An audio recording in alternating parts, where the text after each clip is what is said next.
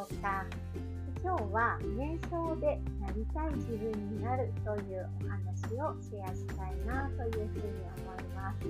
瞑想、まあ、このポッドキャストでも少しね出てきますけれども皆様瞑想はされていますか？やっぱりね瞑想っていうとなんかこう敷居が高いっていうイメージ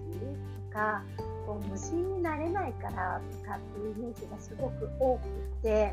いやずっと座ってられないしちょっと無理ですっていうね方の方が多いんじゃないかなって思うんです。で私も実際にそうでした。なんで座ってないといけないのっていうなんで座ってこうねぼーっとしないといけないのみたいな風なことを最初は思ってました。でマインドフルネスとマインドフルネス瞑想みたいな言い方を、え、聞いたことがある方もいらっしゃると思うんです。けれども、まあ、一般的にこうマインドフルネスっていうのは、まあ、目が開いた状態で、えー、物事を捉えて、え今に意識を向けて今起こっていることから気づきを抽出していく方法がマインドフルネスです。でマインドフルネス瞑想っていうと、えー、まあ、静かなところで、えー、目を閉じてこういろんなことが思い浮かんできますね。あの雑念というか 雑念もそうだしただ単にあ鳥が鳴いてるなとかもそうですし、えー、目つぶって座っていたら、えー、洗濯機がピーピーと終わってあ洗濯終わったなっていうこともそうだしうわーってなんかなんだこの気持ちいいと思ったらあ昨日親とこう喧嘩したことを今思い出してちょっと嫌な気持ちになったなとかってこう、まあ、5分とかでも最初はいいと思うので目をつぶって静かな時間を持ってちょっと呼吸に意識を向けていくといろんなことが思い浮かぶんですよ。マインドフルネスにそれに気づいていくっていう形なんですね。あ、今鳥の声が鳴いてるな、洗濯機の音が鳴いたな、洗濯機の音が、えー、しているなとか、電話の音がしているな、外で子供の声が聞こえているな、あ昨日のあの一言余計だったかな、明日こういう風になるといいな、何でもいいんです。ただただ頭に浮かんだことを気づいて目撃していく。あ、こういうこと気づいた。こういうこと気づいた。こういうこと気づいた。こういうこと気づいた。で、呼吸認識をまた戻して、呼吸認識を戻したらまた気づいてくるんですよ。というか、またね、いろんなことが頭に浮かんでくるので、またそれに気づきに行って、手放して、また呼吸認識を向けて、また思い出したら意識を向けて、みたいなことを繰り返すのが、マインドフルネス瞑想なんね。で多分一般的な、一般的なっていうと変だあの、印象が深い方の瞑想っていうのは、ただなんかこう、何も考えずに、ただじっとしているとか、えー、あとはなんかこう、物を見る、うんと、ろうそくの火とかを思い浮かべて、それにずっとずっと意識を集中させる瞑想みたいなことの方が多分イメージとしては強いと思うんですけれどもマインドフルネス瞑想っていうのはいろいろもう思いついちゃっていいんですだって思いついちゃうから いろいろいろいろねあの無音のところにいるってこと自体私たちってないので音とかっていうのはやっぱり入ってくるし、ね、香りとかも入ってくるので絶対何かしら思い浮かぶんですよ。まあ、ある一瞬は無心になったりするんですけれども、まあ、何かしら思いつくのをオープンマインドで気づいて呼吸に意識を向けてまたあこういうことを思い出したって気づいて呼吸にもう一度意識を戻してみたいなことをやっていく練習です。でマインドその瞑想をしていくとなんでこう夢に近づくのかとかなりたい自分につながるのかって考えた時にもうこれ本当にいろいろね脳科学とかで今はいろいろと証明されているから例えば Google とかの企業でね瞑想の時間を取り入れたりとか あのスティーブ・ジョブズも瞑想を毎朝やってたなんていう話もねよく聞かれますが、まあ、効果があるから多分続いているし、えー、各有名人の方経営者の方とかもやっていらっしゃるんだと思うんですよね。でもなんか私たちが知っている効果ってすごくこう曖昧だからなんか怪しいとか なんかそんな目つぶっただけで変われるわけないじゃんとかっていう風に、え思いがちなのかなっていう風に思います。マインドフルな基礎講座ではね、瞑想の時間もたっぷりと設けて、語りきれないので、えー、たっぷり設けてね、お話をしていく予定ではあるんですけれども、瞑想でこう気づいていく。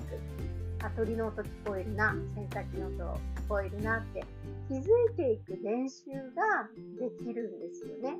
私たちは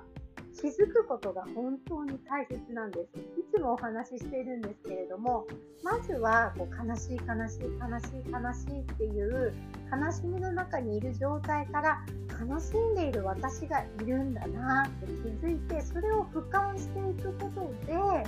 心が少し緩んで、次のこう選択肢、次のチョイスがえー、見えてくるんだけれども私たちは気づかないから悲しみにどっぷりはまってしまって同じ思考を繰り返してさらにはこう思考イコール自分って同一視するんですよね。悲しんでいるのが私。こう何でもくよくよしちゃうダメな人間が私って思いがち。で感情とか思考と同一視してしまうと私ってダメな人間だなって終わっちゃうんですよ。くよくよして一時も悲しいところから抜けられなくって抜けられないからイライラして人に当たっちゃったりとかダメな人間だなと思ってしまう。ではないんです。そうではない。それを観察してあ今私のところに悲しいって波が来てるんだなって知ること見ること気づくことができればそれを見ている自分がいるわけなのでそこの悲しみから抜け出せてますよっていう風なことを、まあ、毎回言ってますねこれ 毎回お伝えしてるんですけれどもその気づきの練習が瞑想なんですよね。でまあ、私たちって何度も言うように過去や未来の意識が飛びやすいです。それは脳が、えリスクマネジメントをしてくれているから脳の働きなんですよね。過去のリスクをちゃんと覚えておいて、未来に困ったことがないようにしようって言って脳みそさんが働いてくれているので、まあ、過去の失敗や未来の不安っていうのを行き来することが私たちは多いです。今に意識を向けることがとても少ない。でも、そうそう、でも、こう、生活しているとね、まあ、それは雑多なことをいろいろやらなきゃいけないとか、えいろんな人間関係があったりとかで、なかなか騒がしいじゃないですか、こう、周りにね。なので、静かな時間を設けて気づく練習を作ってってあげるのが瞑想なんです。で、気づく時間がね、早ければ早いほど悲しみの沼にはまりすぎなくて済むんですよ。そうそしたらハマりすぎなければまた今意識を向けて今やるべきことに集中ができるんだけれどもその気づく時間が、えー、なかなか訪れないと今もおろそかになって過去や未来に行って心が不安定になるっていうことを繰り返します。なので気づく練習を日々していかないといけない、まあ、その気づく力を鍛えるっていう感覚ですかね。なので瞑想して静かな時間を設けてあこういうこと気づいたこういうこと気づいたって言ってこう気づいたことを自分でこうラベリングする。洗濯機の音が鳴った鳥の声が鳴った昨日のこと考えていたあの一言余計だったって思っているみたいな感じでこうラベリングしていくことによって気づきの力がついてくるというふうに言われています。なので、瞑想ね、ぜひぜひやってもらいたくて、もう3分でいいです、最初は。な私も最初はね、5分座るのとかもすっなんだと思って、ちょっと薄め開けて時計に確認したりとかしてたんですけど、慣れるとね、5分短いになってきます。不思議なもので。で、気づいていくうちに、こんなにやっぱり思考って頭の中にあるんだなっていうことにこう驚くんですよね。でもこのだからこそこの思考を上手に私たちが自分で主体的に選択していくことができるのであれば絶対にもっともっと悩まずに楽に生きられるんですよね。なのでまずはあまり難しく考えずにただ座る静かに座る時間っていうのを3分でもいいですお子さん例えばちっちゃいお子さんがいる方だとすごくこれも難しいことだったりすると思うのでトイレの時間3分とか、まあ、子供が横で寝ている時にちょっとあぐらをかいて少し目をつぶってみるみたいなことをやるところから始めていただけるといいかなと思います。で大切なことは気づいたことをジャッジしないこと。例えば鳥の声が鳴いているなで終わりなんです。気づくっていうことは。でも私たちはこうなんでしょうね感情とか思考をそれこそ持っているから鳥の声が鳴いているうるさいなとかって思っちゃうんですよ。洗濯機の音が鳴ったあ干さなきゃなって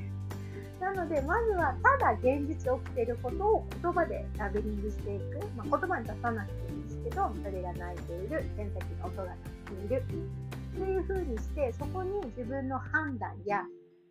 なとかっていうジャッジを入れないっていう風に練習していくと、日常生活、目を開けている時も気づく瞬間が早くなってきます。そうすると感情のこう深みにはまらなくて済むようになるのでストレスマネジメントができやすくなるんですよね。そうだからぜひねこの瞑想の時間皆さんもちょっとだけでもいいです毎日お願いしたいけど 毎日難しいと思うのでできる時に是非やってみていただきたいなというふうに思いまして今日はこの瞑想のお話をさせていただきました。つも聞いてくださりありがとうございます。えー、瞑想ね、学べるあの講座って意外と少ないかなと思います。前の日の基礎講座はね、たっぷり2時間半かけて、それでもちょっとね、全部は言い切れないっていう感じなんですけど、やっていきたいなと思ってますので、瞑想初心者の方も、初めての方も、もちろんヨガと触れてない方も、えー、分かりやすくね、説明していきたいというふうに思ってます。そしてね、これ聞いたら、絶対瞑想やりたいって思うようになると思います。それくらい私はこう自信を持ってね、あのお伝えしたいなと思っている内容だったりしますので、気になっている方はぜひいつものように、ポッドキャストのこの概要欄に URL 貼っておりますので、チェックしていただけたら嬉しいです。では、今日もあなたらしい穏やかな一日をどうぞお過ごしください。さようなら。